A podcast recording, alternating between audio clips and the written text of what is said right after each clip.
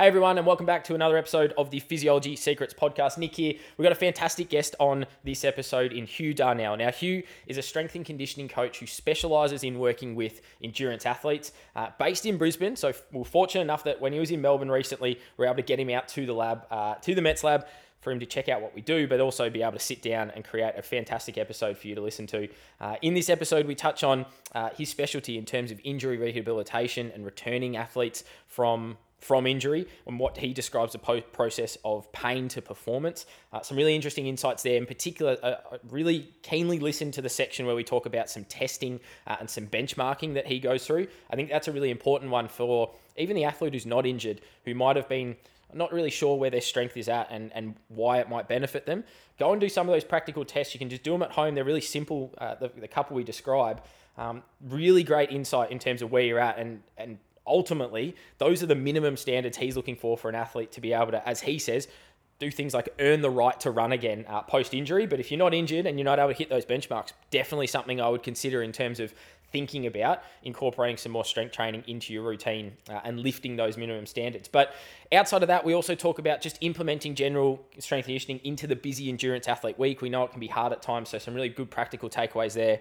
And then we rounded out our conversation uh, in this one, and we, we could definitely go on forever. So we did have to uh, to wrap it up. But we talked about some of the work he's doing with athletes around manipulation of breathing. Uh, a really interesting uh, component of what Hugh does is is analysis and assessment of athletes' breathing, but also implementing strategies to be able to make it more effective. At, at times, we we take for granted uh, the process of breathing, but we can actually use it to our advantage in a number of different ways. So some really interesting insights to round it out. So hopefully enjoyed this episode, and without any further ado. This is my chat and discussion with Hugh Darnell, strength and conditioning coach to endurance athletes. All right, mate. Welcome to the Physiology Secrets podcast. Thanks for uh, first and foremost coming down to Melbourne. Obviously, you're going to be here anyway, but um, thanks for coming out to the lab to, to join us. Do you want to just give the listeners a bit of a rundown on who you are, what do you do, and then probably more importantly, like how you found yourself in the endurance world, and ultimately to where we are now on the on the podcast. Mate, thanks for having me in the clinic. Uh, yeah, awesome to get down to Melbourne. Going to be visiting the Athletes Authority boys, so um, good, yeah, good, good gym. I'm a little bit biased, but good gym. Yeah. Great blokes, yeah. Mate, um, kind of, yeah, I guess I'm an exercise physiologist. Hugh, Hugh Darnell is the name. Um, pretty fortunate in my journey in the career. Kind of started off, I think it's always good to hear the origin story. Yeah. Like amateur level athlete, obsessed with sport, probably wasn't quite good enough to hit the elite level. What did we What did we play? What did we What did we do? Mate, I was water sports mainly, Yep. so swimming, water polo Yeah, were cool. the main two. Um, bit of soccer, um, rowing, cricket, bit of everything, mate. Surfing, still get behind all those kind of Yep. things now. But uh, spent a bit of time in physio clinics. Uh, had shoulder reconstruction, um, injured shoulder, and kind of that saw that side of things and how it was run in terms of like a rehab uh, point of view. Had a bit of heartbreak in those uh, offices, mate, and Yep. kind of wanted to shape my passion around sport and then making sure people didn't experience those same kind of heartbreaks I had as a young fella. Yeah. Um, I always give that analogy around, you know, people can be flying with their sport, but as soon as injury creeps in or re-injury, it's like it's so shattering for the athlete. So my whole passion and purpose is around trying to prevent people from going through those same experiences Yeah. or when they get in that situation, just you know, helping them be guided out of there and kind of viewing injury as an opportunity to become a better athlete on the other side of it. Um, that's kind of like the the origins of it, and then did my exercise physiology uh, studies and got the opportunity to intern and work in some pretty cool organisations uh, in the AFL and uh, with the Brisbane Lions, and then ran some kind of um, entry level QRL programs. And I think if we are going to compare any contact sport to endurance sport, like you know, AFL's the, the main one where you can make of. It's, any. it's It's pretty close, isn't it? It's like yeah. You, you sort of yeah. We're not expecting a triathlete to receive full body contact, but at least the endurance capabilities are somewhat leaning into that side, isn't it? It's like you're seeing similar sort of things in some of those aspects, aren't you? Hundred percent, mate. Yeah, some of these guys in footy are doing you know sixteen k's of total volume and then two k's at high speed meters, and you know, you're getting obviously three hundred and sixty degrees of awareness and skill kind of components, which potentially um, some of these other endurance sports don't have. So there may be a, a little more, um, I guess, there's less variables to contend with. But I think the crossover and correlation of seeing what worked really well in a high performance setting uh, in an endurance style sport, and then the where some of your amateur level or maybe not as heavily funded um, endurance sports were kind of missing in terms of like a complete athletic um, performance uh, spectrum.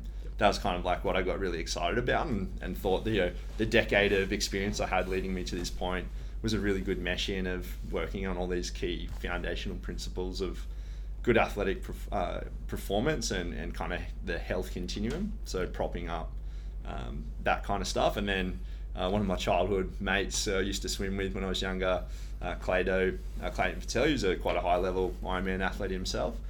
And through that, uh, I got to working with a few of his, his athletes. I thought I had in my mind what would work in endurance sport, but it yep. was like, it wasn't a tested um, hypothesis. I was like, yeah, I think this is what these athletes are missing. Yep. The research was kind of clear around some of the adaptations that would move the needle. Um, and in my specialty area of kind of injury prevention in a very injurious sport, yep. um, I thought I could help these guys get better. And so he, he trusted me with, with some of his own training, S&C work, and a few of his age group athletes. Um, and, and I got to kind of put some of these series to the test. And yeah, a lot of it was right, some was not so right. Yep. Uh, kind of had to adapt the volumes and intensities that I was giving some of these people where you know, someone you know training in excess of 20 hours a week, um, you can't just expect them to shift the same amount of load all the time yep. uh, without some auto regulation being built into training. Uh, but yeah, like I was saying, got got the opportunity to do some of that stuff, and like one of the guys there, Rishi Lawler, just punched out like a, an 824 at Busso um, last year. So the proof was in the pudding, and anecdotally, they're like, mate, I, I was uh, maybe some of those common like myths or misconceptions around what strength training is. I thought it'd make me slow. I thought I'd get too much muscle. Um, whereas whereas now I'm sitting at lower heart rate for the same watts on a long ride, or, or even like higher wattage for uh, same heart rate, holding form towards the back end of a run. So all these little key economy and efficiency improvements they were getting, I was like, this stuff actually works. Yeah, this is cool. It's, it's doing what we what we wanted. I think that's a really common theme of like and probably and let me know if, it, if it's what you say. Like, do most people come to you because of the injury side of things, and then have this realization that there's this performance benefit, or is it is it more so? Um, they're, they're sort of seeing you from a general sense, and it's almost the, the other way, and you just manage the injuries as you go along. Like, I'd, I'd probably, I guess, guess that most who probably first get in contact are like, I just need to fix this injury so I can go back and swim, bike, and run again.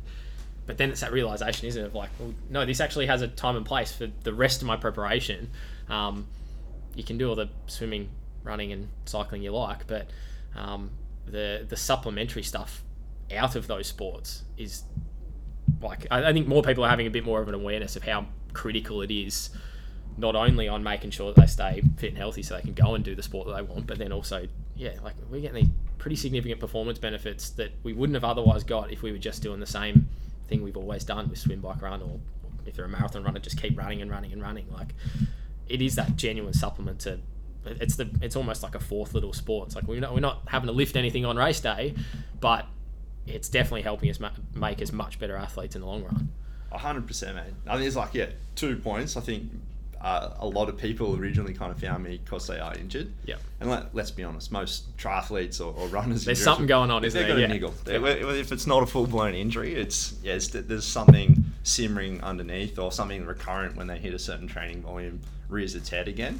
So a lot of people do find me that way. Um, but like you alluded to, mate, we, we get on top of that issue, and then the performance benefits they start to experience by being a better mover, um, being a little bit more resilient, being uh, more efficient and economical. Like, wow, the, the same continuum of care or, or things we're working on from an uh, injury rehab point of view now progressively we've you know I'm seeing athletes for three four years and they're still improving in year four yeah. compared to year one um, and so then yeah, that's twofold I get these people and then they start telling the, the people there in their yeah. club or a coach sees an athlete like really excelling or, or, getting on top of some stuff that's been there for a while and then sometimes it's just purely performance driven as well yeah so there's kind of two ed- edges to that uh, or two sides to that equation for sure uh, and then the, the second part to that was around you know, is it the fourth dis- discipline of Yeah. triathlon? Yeah.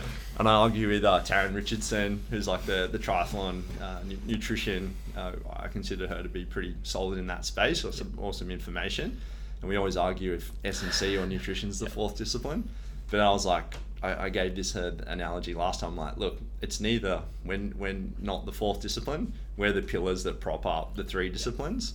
And if you have weak foundations, then you're not going to be good on the other three, um, or the, the only three that matter really. But yeah, nutrition, movement, recovery, um, it's all the stuff that we need to have. Yeah, and I was like, we can even make the, the diagram tag. We'll, we'll have a picture of these pillars Yeah. and then the three disciplines, Yeah. you know, being built on top of that. Um, but yeah, that, mate, I'm preaching to the to the choir here. It's, it's so Hundred important. percent. Yeah. And you, the myth is you just swim, bike, run, and you'll be sweet. That's all you need to do. But I think while maybe if you're Gustav or, or Kristian, who apparently the only two guys in the sport who don't do S and C work, Yep.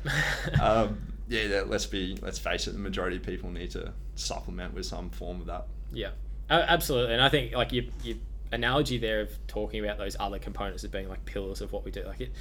What, what you do in a gym is going to feed back into all of those, like your, your swimming, cycling, and running. Like it's not exclusively like, oh, we're going in the gym, so it's only going to help me produce more watts on the bike, and, and it's no relevance to running. Well, yeah, it's going to have a great relevance to running in terms of economy. Like how many you just have to go- Google running economy and strength training, and you'll find hundreds of studies of the links and the correlation between how it has a positive Im- impact.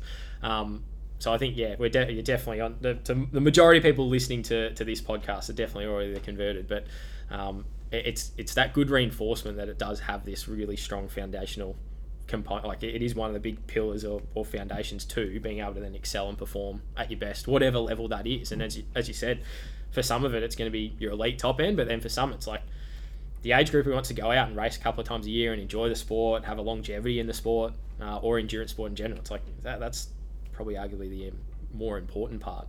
Um, while I'm on that point, feel free to name drop here. Who, who, do we, who are we working with currently at the moment? Like, what does that spectrum look like for you as a bit of a like as a bit of a split? You spend most of your time with like elite top end performers. Obviously, you sort of name drop Clayton there in terms of like some of his guys who are really serious amateurs at the top end of the amateur field. Is it that sort of exclusive end of the spectrum we're talking about? Or are we talking about right back through to your your slower age group, or again just wants that longevity aspect?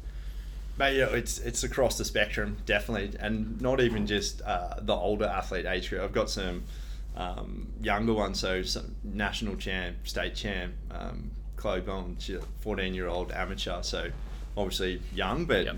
very elite for Yep. her age group. Um, I've recently started working with uh, Ellie Hoiting, who's pretty solid ITU distance athlete. Um, kind of identified some key stuff that we could help prep for a good season, and then um, your listeners will probably know Salty, uh, Ellie Salthouse, been working here for probably like two and a half years now. Been you know, meshed into a pretty integral part of her uh, performance in trying to keep her on the straight and narrow, and um, in, in terms of like building a robust body that can meet demands of all the training. Um, and then Caleb Noble, like in the in the men's field, help him out uh, on, on occasion there as well. So uh, there'll be some of the the names there. Um, that's endurance sport. I got some uh, lucky enough to kind of span into different sports in, in my private practice, which is really cool. Keeps it very interesting, and some of the the learnings I take from working with guys who are like you know playing D one American football in the US or um, yeah, kind of a very different sport, but again, just building that level of interaction with an athlete and figuring out, you know, these people, whether they're you know, a triathlete or a foot, they're, they're just humans. And at the end of the day, you've got to connect with them on a level to show them the importance of this stuff, show them that you care and build a relationship so you can um, get some of the messaging that we believe is so important. If they know that you care about them, then they listen to what you have to say. Yeah. And so whether it is a you know a salty or a, an age grouper who is definitely not going to be at that level, Yeah. um, you still kind of give them the same love and attention, and you know it's what makes it interesting. All these different abilities and different training ages and different injury histories. Um, yeah, it's what kind of makes it all fascinating, mate. Yeah, absolutely. And I mean, like, reasonably humble there in terms of uh, not pumping up your tires too much. But yeah, someone, someone like Elliot, obviously, unbelievable results recently. So taken out Hobart, Melbourne end of last year, 70.3. Um, So if anyone had any doubts about uh, Hugh knowing what he was talking about, he definitely does because he gets some pretty unbelievable results with some of those athletes. Uh, Caleb obviously third at, at Hobart as well. So um, let's maybe touch on the the rehab space and looking into that injury side of things because obviously a big thing in endurance. It's like as we said, people get injured, and seemingly triathletes always have something going on um, at whatever level that is. Um, doing a little bit of my own research of your website, so I did do a little bit of a, an internet stalk. From pain to performance is a key phrase or key set of terms that comes up quite a bit. Um, what does that What does that mean to you? What does that I guess process look like? And and maybe if you want to elaborate on some of the commonalities, maybe an example of what's a common injury you see, and, and what does that process look like for someone who comes to you and says, I've, I've got I've got an injury, I've got an issue, it, it's painful, I can't train, I can't perform at level I want to. Like, where do we go from here? To I'm I'm back up racing, I'm qualifying for an age group worlds, or I'm able to top ten, or whatever their goal might be. Like, what what is what does that first mean to you as a, as a bit of a phrase and a broader philosophy? But then, what, what does a bit of a process look like for something quite common for what you see injury wise? Uh, I always fall back on a bit of an equation. I call it the injury performance equation, which I think helps athletes and uh, conceptualize what I'm trying to achieve with them.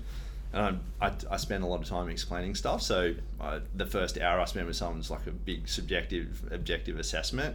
We're not going to be going uh, deep or anything there, but uh, the equation is injury equals when your load exceeds your capacity. And so if we're thinking about um, what that really means from a, a conceptual lens.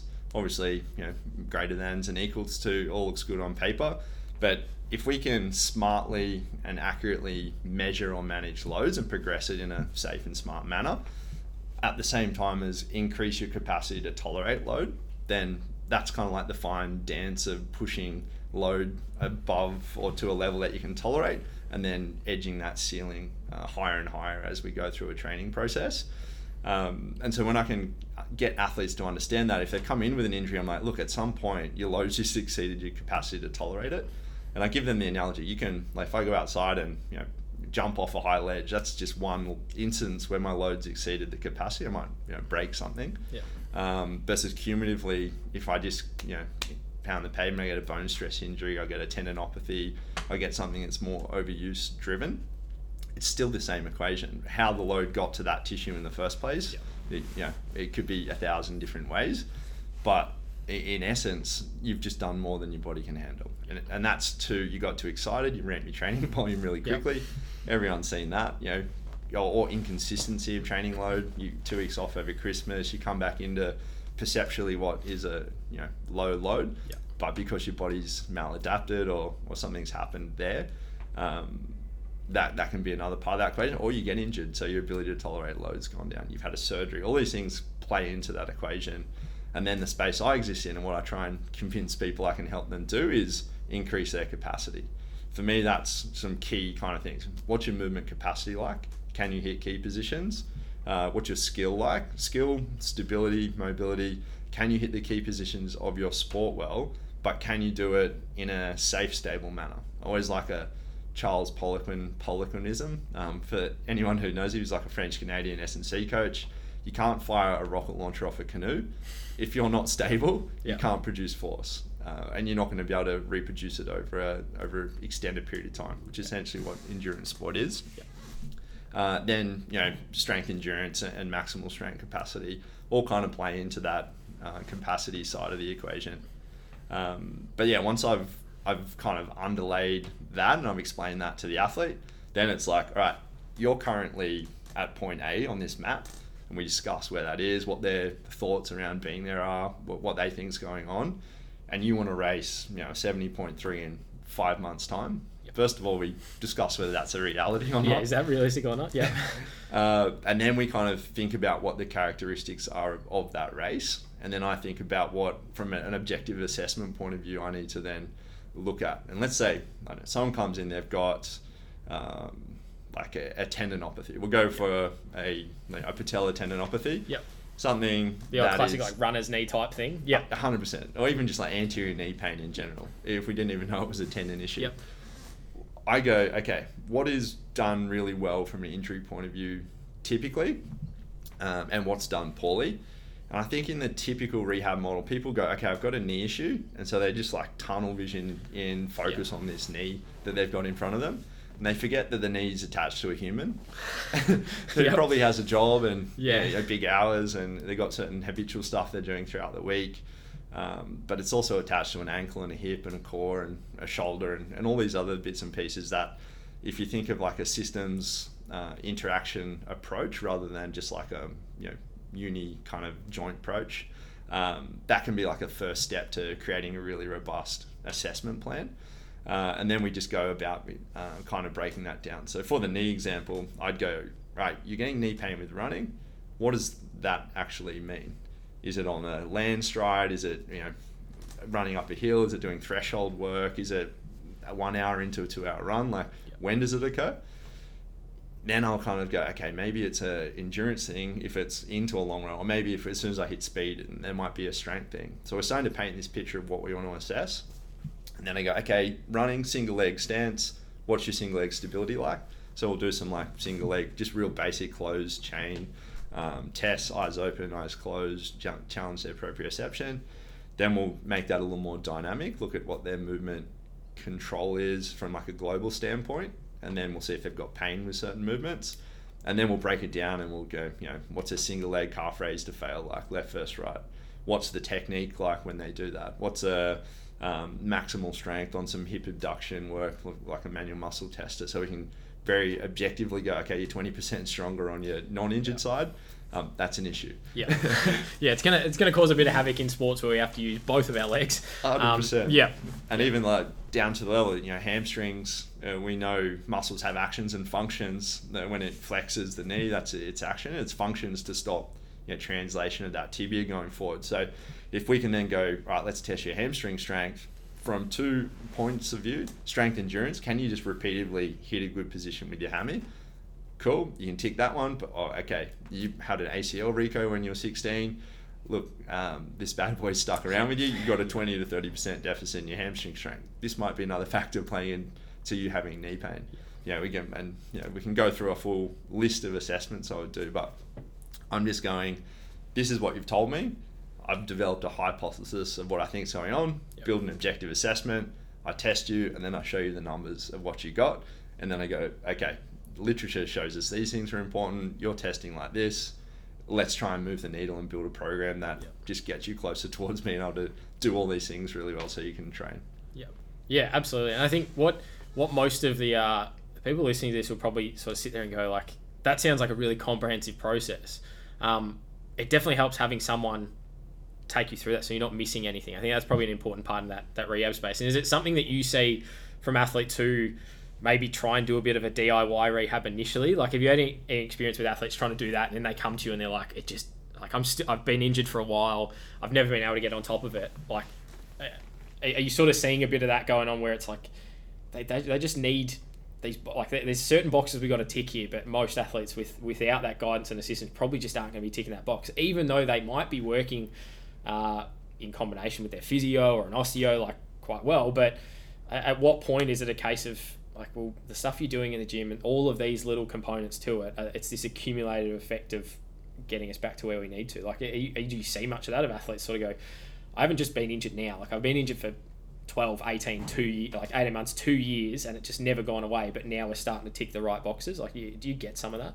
Hundred percent, mate. Yeah. yeah. It's a super common story. Yeah. Super common story, and again, it goes back to sometimes it's poorly managed. Yeah. Um, not to bash on anyone in particular, but sometimes that's just the reality. That they, maybe they haven't done good testing. Uh, maybe it is self-managed. Yeah. We've done a bit of Doctor Google, and they've got Yeah. uh, knee bowler or whatever. uh, yeah, yeah, they've come up with something. Yeah, yeah, and they they've uh, tried you know a few different um, treatment strategies themselves, um, and, and that obviously you know, hasn't worked well. If they now come to me with the same issue, um, and then yeah, the, the third part of that I guess would be uh, when they have been assessed or, or they. You know they've chopped between a lot of different people because they're not Yeah. getting a response straight away. Yeah. They're expecting this thing to be, you know, you know, I've seen this person twice and my knee's not better. Yeah. Um, so maybe uh, there- there's two parts to that as well. It's like you know, poor education, so they're not aware of what you know from the outset what what is going to happen, um, or two like the they're not just giving it the time that it needs to take. And rehab is a journey and a, a process, and tissues take time to adapt. And so, again, I, I spend a bit of time just seeing what clients' expectations are and educating them on you know how long it's going to take. So if if I'm not meeting an expectation up front, or I'm not even at least like laying the belief system there, yeah. that can be a big part of that. Um, and then I, I don't know whether this is just by good luck or, or what it is, but I, seem to find people after they haven't had much luck with anything else. Um, not like a last resort, but you know, this has been going on forever. Yep. Um, please help me. And Yep. so I think that rigid kind of assessment structure I, I talked you through takes the guesswork out of it, where I just objectively really um, take my emotions out of the equation and just look at what's going on. And then um, if people think they know what's going on, I just show them the numbers, Yeah. and, the, and the numbers don't lie to people. Yeah, hundred percent. And I think like that. It's this is why oh, well, part of the reason why we wanted to get you on the podcast because that that same mindset you've just mentioned there is exactly what we do. It's athletes who aren't really sure where their training's going. Um, we come in, we test, we have this objective set of numbers. Of like, okay, this is definitely where we need to head. You're in the ballpark, or you're not quite in it. It's interesting though, isn't it? It's like when when athletes are up and going and they're going really well, like that seems a really logical process to go through. Of like, well, how can we keep optimizing and improving? As soon as injury sort of kicks in, it becomes this sort of like we're willing to be patient when things are going well, but when things aren't going well, it's like we want we want something that's going to work now. Like our physio told me to do this little uh, TheraBand type exercise for however long, and I've been doing it for six months, and it's still not having much of an effect. Like that, that's obviously an initial stage and, and something better than doing nothing with that injury. But what we have to remember is like it's the space where you want like to be able to properly come back from injury back to where you were. It's like you got to you got to go through this process. You got to do it the right way, and you got to be really specific about it because that's going to lead to the long term better result. Than okay, we can probably do a couple of shortcuts to get you up and racing next week. Is it going to be that valuable to you longer term? Probably not. Um, which I think hopefully for anyone to having a listen to this, you sort of get that that connection of that, that injury rehab process, yeah, it's no different to what you're already sort of thinking about and working through in all your training. It's just we're just applying that to the unfortunate circumstance where you're injured. And the reality is, like most athletes at some point in time will get injured. Like you, you can do a lot of things right sometimes, and it still can go a bit wrong. Um, and I'm like I've had this with a few guys over the last sort of 12 month period is they come in here and even a couple of weeks ago had an athlete come in testing all great. We'd set up a time for the following week for them to come back in and do their running test. And what happened? They came off their bike three days three days after I saw them now their arms in a sling and they've got to go through a rehab process there. It's like uh, endurance athletes we probably don't to think about the injury side on to that extent. So you can do everything as best you can, but you sometimes can't predict coming off the bike or getting T-boned by a car, like we've seen happen with a couple of guys over the last little while. Um, and so then going and approaching that rehab process to get you back in the same way you would approach your normal training, um, definitely a really important important thing to think about. What then? I guess through that process, like you go through. Okay, we, we rehab. What are the kind of things then you're looking for to not tick someone off to say you, you're pretty much back to where you were. Like, what, what are the benchmarks or what are the considerations you're really looking for to say, hey, we're, we, we can kind of say we're out of this rehab phase now we, we can really focus on going back and training and performing? Um, is there anything particular, like strength wise? Like, obviously, you talked about imbalance there is obviously a key component. Do you have a bit of a, a system where you're looking all, almost like a bit of a couple of check boxes of, okay, this, this athlete, this client is ready to go again at 100%? Yeah, it's a, and like you said, mate, criteria kind of driven uh, return to sport, skill, whatever we're going to do there. I think running, we just use running as Yep. a real base examples. Obviously, everyone understands that. Um, single leg stance, done one after another for 5, 10, 20, 40, however long you're running for. And so, uh, five kind of key strength endurance tests I like to see for people. If I'm like, you got to earn the right to run. Like, you can't just go out there and pound the pavement if Yep. you you know, you're weakest pierce and you, and you can't even control your body load. So single leg calf raise to fail. Um, we use that on a metronome, one second up, one second down. And the height you can get on two legs, or double leg calf raise, is the height you need to hit on single leg. And you need to maintain that height for the full rep count. Um, benchmark for me is 30 reps. If you can't hit 30 reps, Yep. you, you don't have the prerequisite strength endurance of your calf um, and then how they're executing that as well. Just making sure they're not rolling out onto their pinky uh, toe. They kind of got good transition through um, first toe, second toe, and can kind of maintain height and, and knee bend. So that'd be number one, really important. If you want to run longer distances, you can make the argument for 50 reps Yeah. plus. Um, going up the chain, like a single leg squat, if they can't do that for whatever reason, like a split squat hold, um, but that would again be down to a chair. If your uh, thighs parallel to the floor when you're in that bottom position, that's probably a pretty good height to do it to. And then max reps, right versus left, and again quality of um, movement as well. So we like to film some of these reps, or just if you're in clinic, you can kind of keep eyes on someone. How's the knee tracking? Does it collapse across the midline? Do they maintain good foot position? Um, oh, that would be kind of yeah again max reps, ten percent difference side to side, but above ten reps minimum on a single leg squat, and yeah getting towards like twenty to thirty really if you want to have that really good strength endurance. Uh, split squat hold should be able to hold a minute with your back knee about an inch off the floor and your front knee over your midfoot, um, just so we're looking at good co-contraction of quads and hammies. Um, that would be like the alternative. If you can't do one, try and do the other. Then number three, we want to look at single leg glute bridge, um, and I like to also do like a hamstring um, style bridge as well. So we can do 60 centimeter box or, or bench height, foot up on top, 20 degree knee bend, max reps right versus left, 30 reps on both those tests. Um, I also like to, if people are really solid there, integrate foot control by putting their foot up on a foam roller um, in that same kind of hamstring bridge position and then go for a max timed hold at the top. So hitting a minute on right versus left as well. And again, it's always that 10% rule. We want to be within 10% of each other Yep. for a sport that's largely bilateral. Yep. Um, I then go into a side plank hold. So super simple. Everyone can do that. Uh, again, setup is key. Making sure hips and chest are perpendicular to the floor, and then it's 90 seconds. That's kind of like the the baseline there. But if you go to two and a half minutes on one side and you- you're at 90 seconds on the other, again, it's that 10% rule. Yep. Um, the important like, why, why does a side plank matter for running? If we think about two key things of a run, the the A position, you know, A march, A skip, being able to hit like a good kind of run um, posture, and then being able to keep a locked pelvis is two components to a locked level pelvis. Your lateral hip stability group, and then your lateral core above that. They kind of keep everything in check. So lateral core is uh, your obliques. We test that during a side plank. So that'd be like some key strength endurance tests, mate. Um, and then we go, my continuum of kind of strength is then into max strength. So being able to control relative body load. So like a bent knee calf raise, um, some of Peter Malliaras's work around some tendon stuff, you know, 1.6 times body weight for a 6 RM. Um, you can then go to a single leg leg press where you can get objective data. Um, and that that would be yeah getting some kind of relative to body weight stuff. Or in clinic, I got the dual force plates as well, which is It's always nice to have the extra, the extra little bit of technology above the, the normal to uh, to get that further insight. Would you would it be fair to say that with like some of those tests, and I guess again continuing to move into the space of well, how can we implement some of the, the strength stuff, and, and from your experience, what what sort of works for the endurance athlete better? Um, would it be fair to say some of those tests you've just mentioned, like something as simple as like the calf raise test, like like you said, earn the right to run.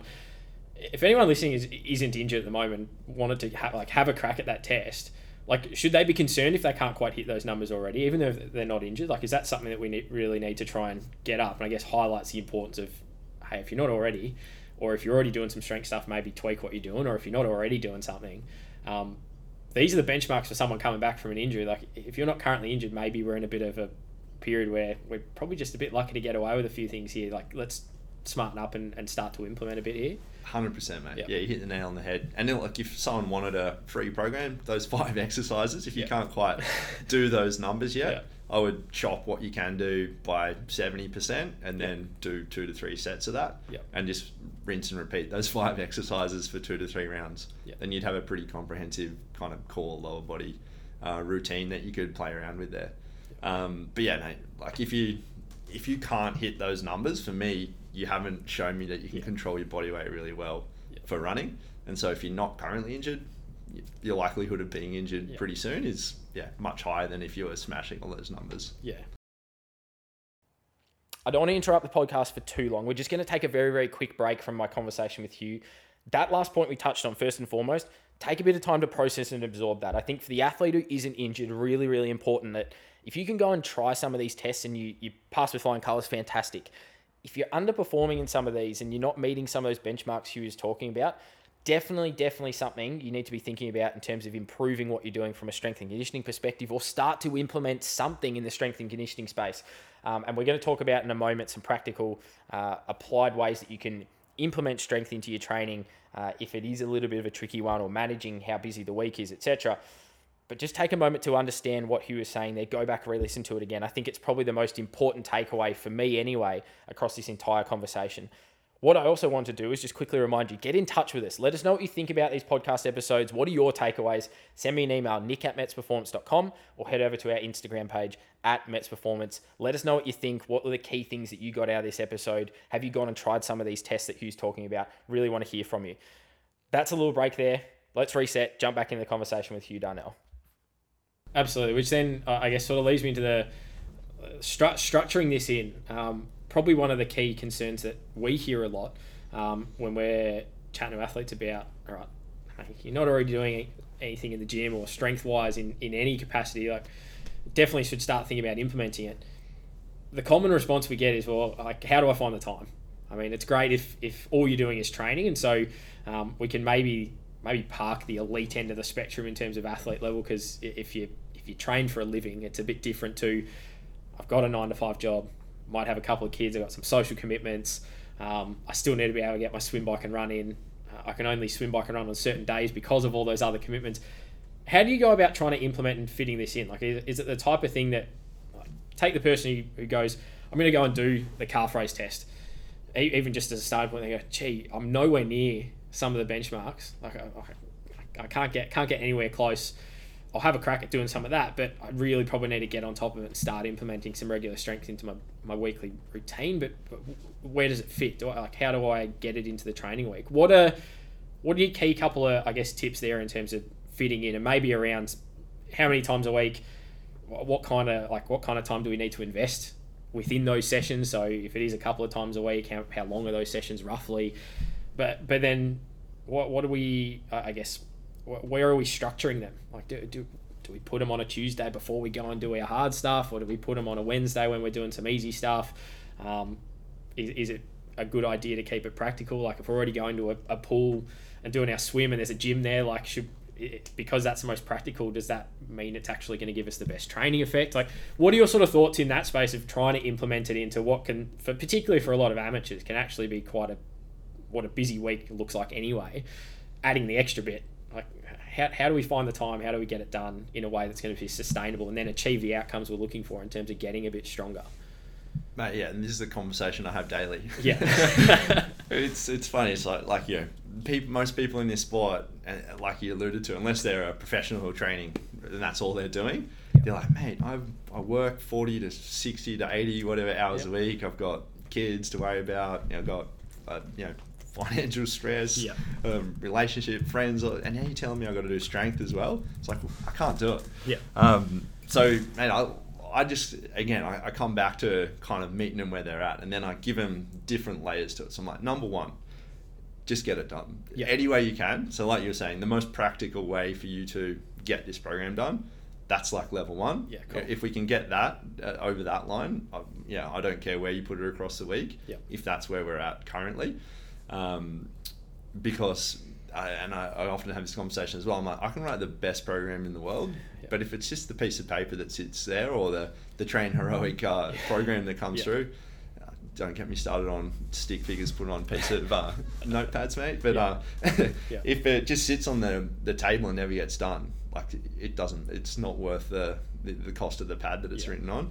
Um, versus if you know, I've got a subpar program that you do consistently, it's going to deliver much better results. Yeah. So number one, get it done. Number two, if we're already doing that, we're like, right, what's the research kind of suggest? Mm-hmm. Um, and then I kind of go back to maybe some myths people hold on what strength training is. They've had the experience where a trainer's beaten them to death and the DOMs they've got is so yeah. debilitating they can't even get off the toilet the next day. Yeah. And so they're fearful around implementing something that's probably going to impact their, you know, the swim bike run um, because nobody likes trying to push into a headwind with legs that are screaming at you yep. even more they're, than normal. I was going to say they're probably already screaming at you if you punch into a headwind, but yeah, not, like you don't, you don't want any other further disadvantage to that that already. Yeah, hundred percent. Um, or then kind of yeah scarred by previous experiences, or just thinking that it's going to slow them down. Yeah. Um, so if we got over those hurdles, then we're like, all right, the research is pretty clear. For endurance sport, you need at least two times a week, and the adaptations were after kind of like those neuromuscular um, things. So we're going to have to have at some point some external load added to the equation to challenge you for lower rep ranges. And so having access to the gym or a home gym with some uh, load you can add is is going to be part of that discussion. And so again, if we can just kind of fit those two days in, happy days. If we're then getting specific in the week, which is kind of like the third level, it's all right. What are your key run sessions? Let's not do it before that or like the the afternoon before a key run, um, because we don't want to be taking fatigue into a session where you're trying to hit certain run speeds. Whereas if you've got a big zone two session where you're not as concerned about the, the speed you're running at, perhaps, but more maybe just the heart rate adaptation you're looking for, you could do it before that or the, the day before that. Um, or always keep your rest day. Don't Yeah. strength train on your rest day, which a lot of people do. Like, mate, yeah, I've got a Monday, I don't do anything. I'll do my strength work then.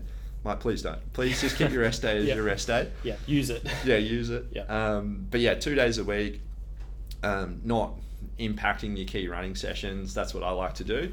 Um, or if if time um, permits, we kind of add a third session in, and it becomes like a core mobility, um, almost like a recovery session. Everyone always feels better after those sessions than when they started, but it's just another opportunity to stack strength. Um, and let's just take it to the extreme example where someone's got literally no time to do strength. I then argue for 10 to 15 minutes before every run bike session Yep. where they just do you know two to three sets of two or three strength movements and accumulate it across a week that total volume that we can get in just like 15 minute increments can start to play a bit of a factor um, versus just you know not having time and not doing anything at all Yeah, absolutely. I think that, that's a really, a really good point in terms of that. Like for, for a lot of a lot of those people who are a bit concerned about oh, if I'm diving into two dedicated sessions of uh, of a decent length each week, how how much do I really want to jump into that? As you said, you've got you've probably got 15 or so minutes before you run in, in most most cases. Like if that if that's a case if you need to wake up 15 minutes earlier, I mean that's a pretty small small little sacrifice to you to be able to still accumulate a good effect. And if that's a great way to just get the process started, build some good habits, um, I think that's definitely a great tip in terms of thinking about well where can I just do where can I do something because as you said something's probably going to be better than nothing and even if it's a really simple like sometimes probably on paper what looks like a real boring like basic program it's like if you're doing it consistently you're doing it a couple of times a week every week over a three four six month period like that's where you're going to start to see the results develop rather than oh yeah I tried a couple of sessions and it was a bit overwhelming for me initially well yeah for some people jumping right into the the deep end and going, all right, let's go, let's go to a gym and get those two big sessions done. Um, and when I say big sessions, like we're not talking, we're not going to be in the gym for hours and hours and hours, but that little stepping stone's not a bad way to approach it if you're pretty new to the space and not really sure where do we need to head. It's like just gradually sort of build it in as you would with your running or you're swimming. Like most triathletes typically don't come from a swimming background. You're not going to jump straight into the pool day one of wanting to build for your first triathlon and go, I'm going to go swim 5K today. You're going to gradually build it in. You might swim once a week, then twice a week, and maybe it starts to progress. Like, it's all the similar principles to what we're following elsewhere. It's just we're just adding it into, like, as we said at the start, it's like this is now just one of those pillar components that's going to help each of those other aspects. But the strategies in terms of working it into the week, it's, it's no different to how you would think about adding any of your other work back into the week or and you take some time off all right how do i build my running again? You know jump straight into the two hour run. We start we start short start building on that as we as we get the time available as we're able to incorporate into the week as we can as you said as the, the load and the, uh, the the load is matching what we can handle in our capacity like all, all of these things start to build as a result. So yeah i think it's a really practical way to sort of think about it um, in terms of just think like again something's better than nothing i think that's probably the key point it's like if you're able to get something in, great. Uh, that's a really good start. definitely Where we go from there, it's like, yeah, like it could be better and worse, but like there's as a fundamental basics, like get something done. Hundred percent. I think there's like, and I use the word off season. Not that some people Yeah. have, have off season Yeah. ever, but even if you're in like a lower competition phase or training phase, uh, that would be a time to push the strength a bit. And what we go through like a build phase, Uh, and then when you get to the pointy end and you're like specializing, doing a bit more race specific work, or the training volume really comes up, then we can flip into just a maintenance dose Yep. of strength. Because what it takes to build something is not the same as what it takes to maintain. Yep. Um, and so we can go from higher volume of strength, higher intensity work, and then we drop the volume but keep some of that intensity in season or closer to key races.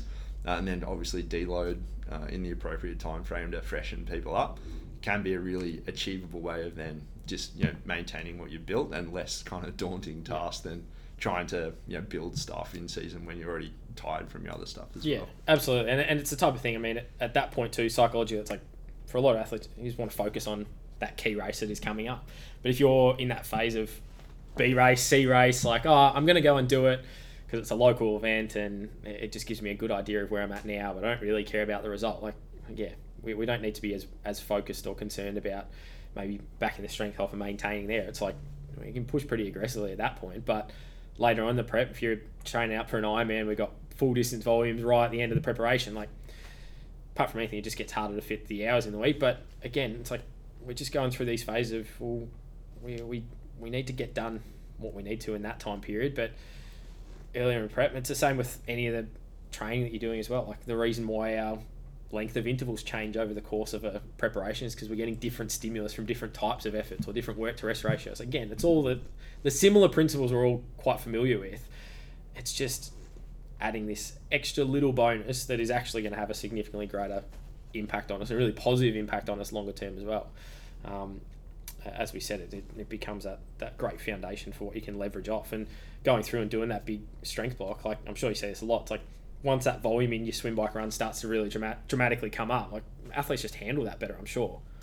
Definitely. I've Yeah. had like three times this week, probably more, but like in the last week alone, it's like, all right, I'm fatigued and I'm as tired as I ever am in training Yeah. blocks, but the difference between a good session and a bad session now is so small.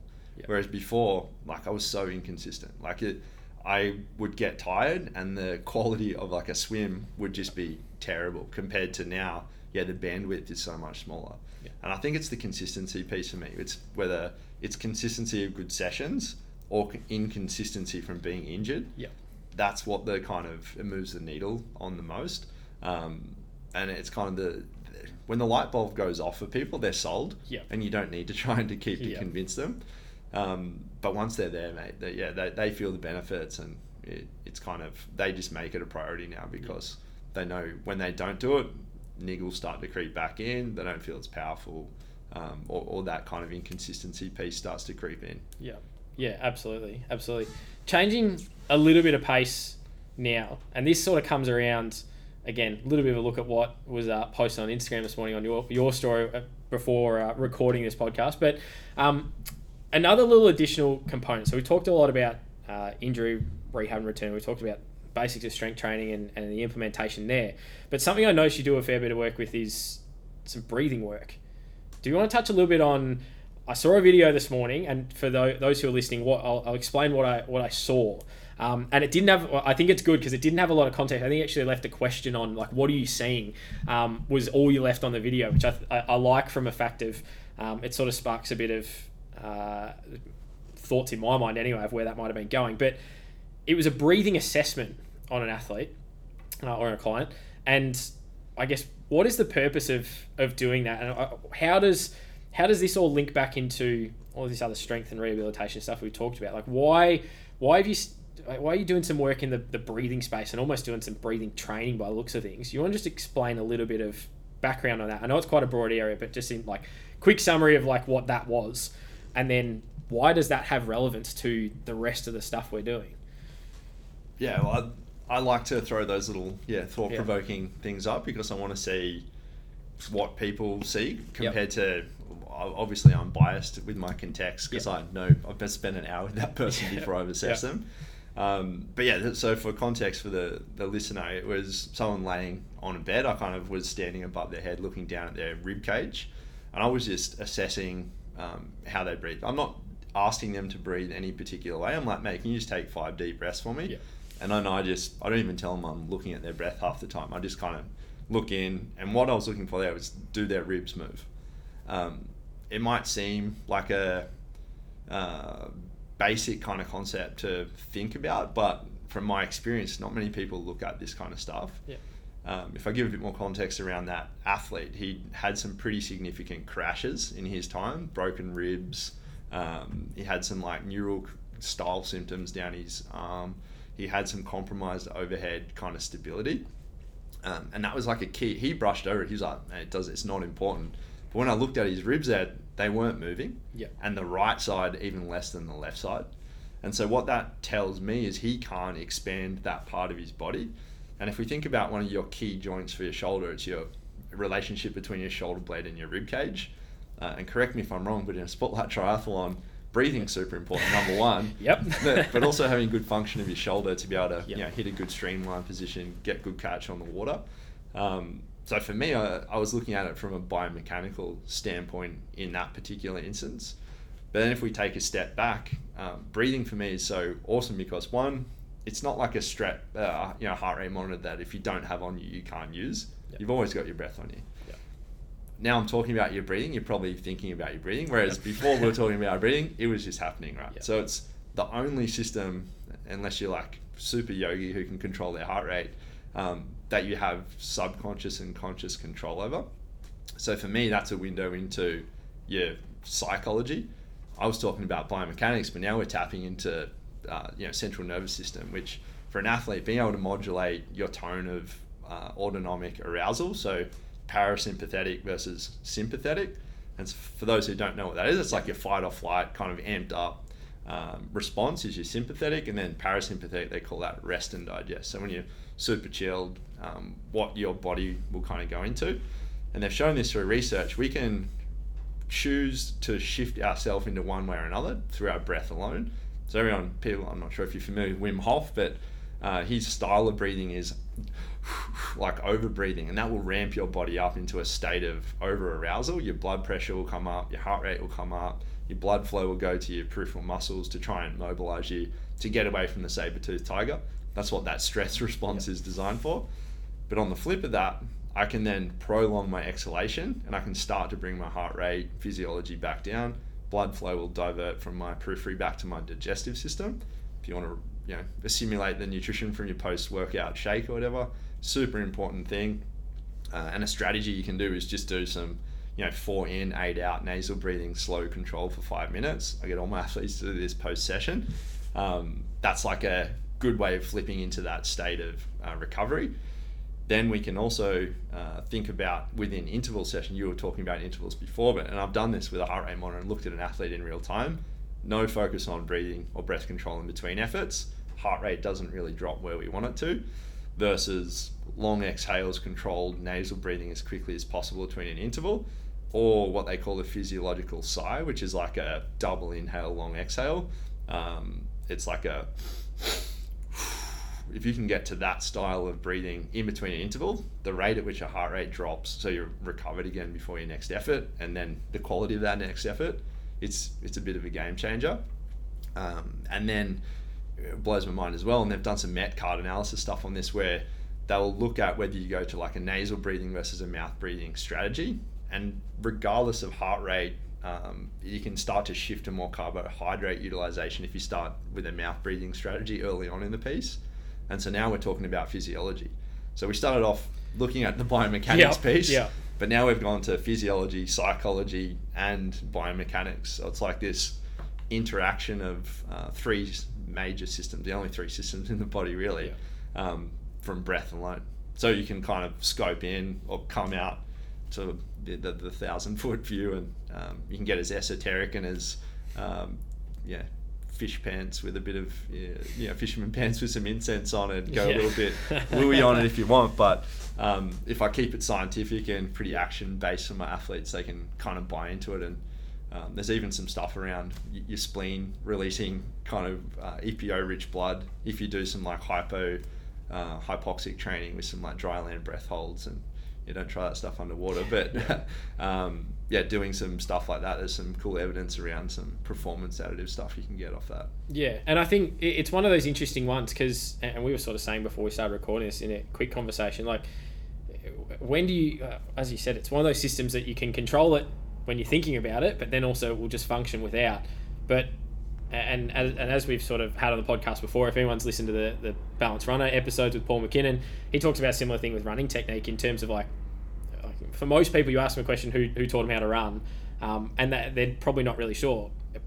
Far less people, I would suspect, would even think about the question of who taught you how to breathe, um, and, and have you considered training it or thinking about it. Uh, some of the benefits we just talked about. I mean, the inter, the interval side of things is a, is a really interesting one in terms of our practice. I mean, if we any way we can recover better from an interval or quicker, it's going to mean the quality of the session is going to go up. Um, Post session in general, like if we can get into that more recovery or rest and digest state, as you said, it's going to lead into I'm I'm sure things like better sleep and then ultimately recovery flows as effect of that.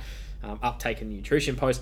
There's all of these great benefits from it when we're doing it really well, but if we're not thinking about these processes and kind of taking our breath for granted a little bit, um, which I'm sure a, a, lot of people do, and we've all probably been guilty of at various times in our own performance. But um, yeah, it can be a it can be one of those extra little bits that like it's this is now something we're not talking about taking up any extra time in your week. Like you're already in there doing the interval session, may as well recover from that as best as we can so that we can get into session two, session three in the week um, a little bit better. And then probably the other point that, that, that sort of sparks for me, touching on um, that change from nasal nasal only to like in through nose, out through mouth. Very anecdotal. I don't want to put this out here and say that like we've done a research study on this, but like testing it with athletes here in the lab, um, we actually notice a bit of that change happening at those key physiological benchmarks or relatively in and around that same areas where like your LT1 is, your LT2 is, your ventilatory thresholds. Um, we're, we're having athletes report, oh, like I've gone from being able to, uh, at whatever intensity it was, 12 kilometers an hour, so five minute K pace for an amateur. I went from breathing only in and out through my nose to breathing in through my nose, and I, I felt like yeah, I just had to breathe out through my mouth. I couldn't do anything else. Sure enough, we look at their data, and it's like that's a clear transition point from a training zones perspective. Like body's pretty good at working some of this stuff out, but if we can get better at the control and regulation of that, like is well, I look at and go, is there the potential to be able to improve some of those characteristics um, from a performance sense, as well as obviously the recovery aspect and all of that, but like, is that actually going to give us a bit of an edge if if we're able to regulate that breath, all right, in through nose, out through nose, a little bit longer to a slightly higher intensity? What does that not only mean in testing here? What does that mean in your training? But then, like on race day, um, I'm sure anyone who's done a bit of in through nose, out through nose, for me personally, you always feel a lot more relaxed and calmer anyway, and it just makes things feel that little bit easier. So if we're able to sustain that at at slightly higher pace than what we normally would, and it can have a bit of a positive impact for us on race day. Like, 100% we're going to start to race better, surely. Like, there's going to be a pretty positive influence there. So, as, as we said, it's like it's one of those things we probably don't think of as much or take for granted, but there's these so many applications, and there's so it, it links to everything the biomechanical side, the psychological side, the physiological side, like it's all coming back into into one, but it's got this central focus on like what what is our breathing doing, um, Man, it's the remote control for your body. Yeah, yeah. It's, it's, not like we're telling people to add stuff in. You, I'm gen- most people listening to this are probably breathing. So yeah, yeah, you're already you're already doing it. You just might not be doing it in the most effective or efficient way. Exactly. Yeah. And then that uh, what you were talking about there, there's a cool little I don't know a concept. I didn't come up with it. The guys from Shift Adapt. Yeah. Um, Brian McKenzie was kind of like originally a CrossFit endurance guy. They have the gears of breathing. I'm not sure if you've seen it. But There's like five gears, and I argue hardly, uh, sorry, I argue with my athletes to try and implement the nasal breathing on zone two stuff yep. for as long as they can. And initially it sucks. You kind of, it's almost it's like you feel really claustrophobic difficult. in your own body. You're like, what's going on right now? But at any moment you can breathe through your mouth. Like it's not like it's taped or it, you never can breathe there again. But over time it gets easier. You get more efficient uh, at it. So that's kind of like gear one, in and out through your nose.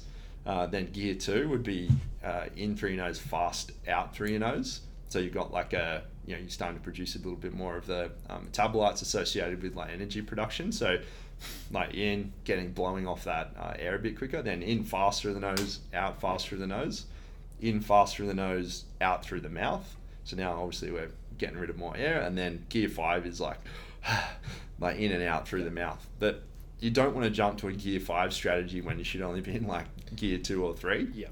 And like you say, mate, if you can have a regulator on your um, you know, physiology, you, you said you saw the shifts. I strongly believe that it starts to shift the needle on what's going. It's like the inside out versus the outside in approach. Your breath can control you, or as a coach I used to work with uh, used to say, he's like, man, don't let your breath control you. You control your breath. And then by virtue of doing that, you're now controlling what's going on inside your body. Yeah. But yeah, it's a game changer, mate. Oh, absolutely, and and even if it's one of those things, like we, we sort of most people have all the metrics in the world these days in terms of they're, they're all racing and training with heart rate. They're all looking at power and all of these other things. Like fundamentally, like if you're really in tune with what's happening from your breath perspective, you're probably going to have a much better idea of what some of those numbers should look like anyway. Um, so not to say ditch the devices, so to speak. Like we still want to record and look at some of that info, but it can then be a really powerful tool to understand what that actually means for you as well. I mean, in in on race day, like are we?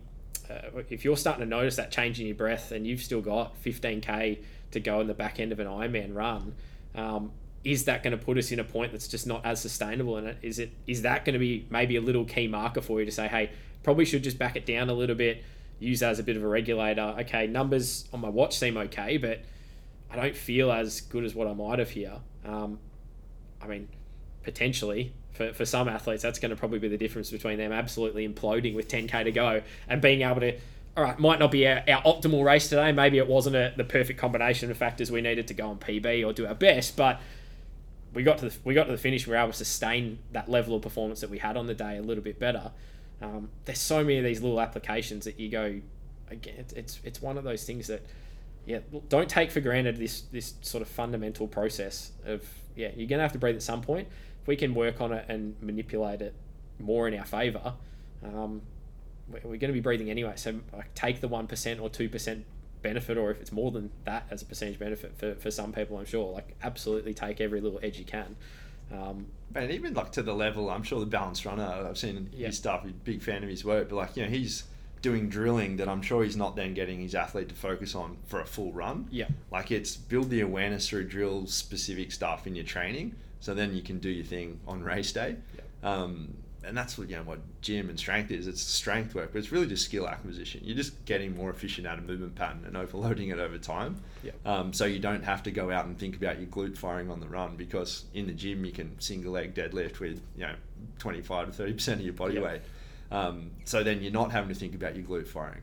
Like that's what all these things are. It's to take mental load off you during a race, so you can just get out there and work your magic rather than having all this stuff. But then having little extra um, inputs or data points that you're collecting just to kind of yeah check in on where you're at.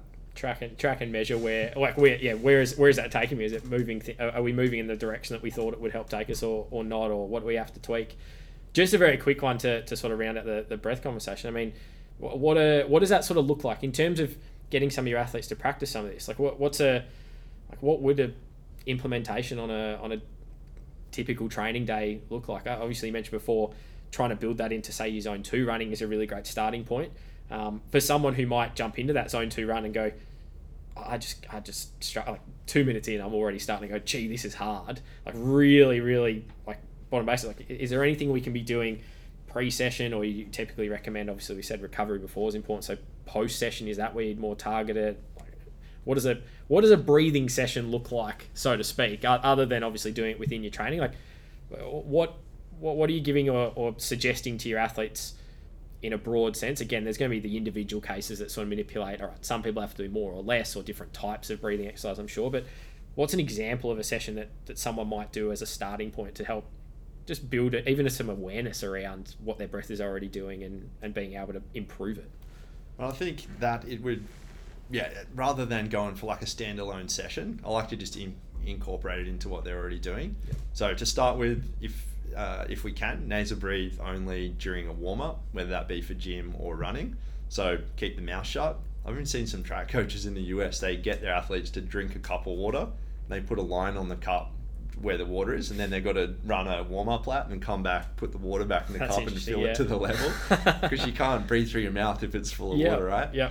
Um, so yeah, nasal breathe only in a warm up, and then on your zone two or your lower kind of uh, threshold stuff, more zone two, just go for as long as you can. Get to that point where it's uncomfortable, and make yourself go a little bit longer nasal breathing only, and then once you're at that point. Harden up and make yourself go a little bit longer. a little more, yeah. Just keep pushing it, and and if your speed drops a little bit, to start with. I think that's a okay compromise um, because it's not like a long term thing. You will adapt. So that'd be like the first one, warm ups, zone two.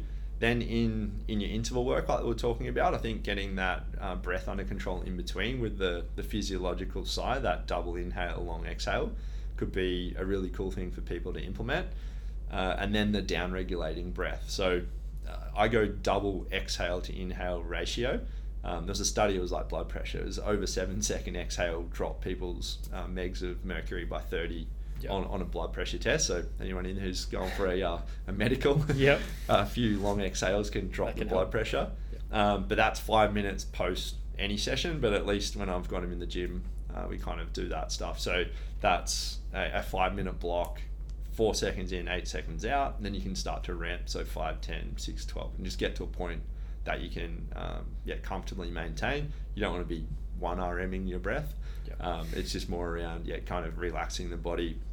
And that same thing, if anyone has trouble going to sleep, like pre bed, it's a really good way of down regulating the system. Yep. That'd be like some just real kind of basic stuff you could take and implement into your training yep. immediately and, and uh, not have a big time cost associated to it and probably get some, or definitely get some immediate benefits from. Yeah, absolutely. I think like even on the zone two side of things, as you said, I, I don't think anyone should really be concerned about.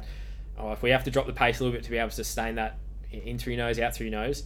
I mean, zone two is meant to be slow anyway. So, like, if it if in the short term it is a little bit frustratingly slow because you're working on this, well, it's just it's just another uh, it's just another way of getting that stimulus but over time it's actually going to benefit us significantly greater than, than just continuing to punch out zone two. It still might be a comfortable run but again how can we optimize that so it's probably even an even more comfortable run? But then from a training stimulus perspective we're once that speed does start to come back like that's where we're really going to start to see that really great effect because you, you'd be jumping in that run going gee working through this really comfortably um, I'm and relaxed. Like I don't feel like I'm under too much stress. Breathing in and out through my nose. Like this is all pretty comfortable. Then we're starting to see big performance translation in, in that that aspect. So yeah, don't don't feel like when you jump in, if you can only get through five the first five minutes of your zone two run, you have to really start to drop the pace. Um, keep in mind those runs should be slow anyway. We're not trying to get you to go out and do this in. Uh, not during your efforts in your intervals, as we said, it's it's in the recovery period where, where, where you sort of want to implement it there you're going out and doing like a three minute or an 800 meter flat out, like just breathe how you need to breathe to get through that effort, and then we'll worry about the recovery. But um, yeah, I think some really good practical sort of implementation. And as we said, it's a, a lot of what we talked about here isn't necessarily adding too much more. I think that's a really good message to sort of take away. Is we're not trying to just add and add and add. And you have to be doing more in the week, more in the week, always doing extra bits here and there. It's like we're just making some small adjustments to the stuff we're already doing fundamentally.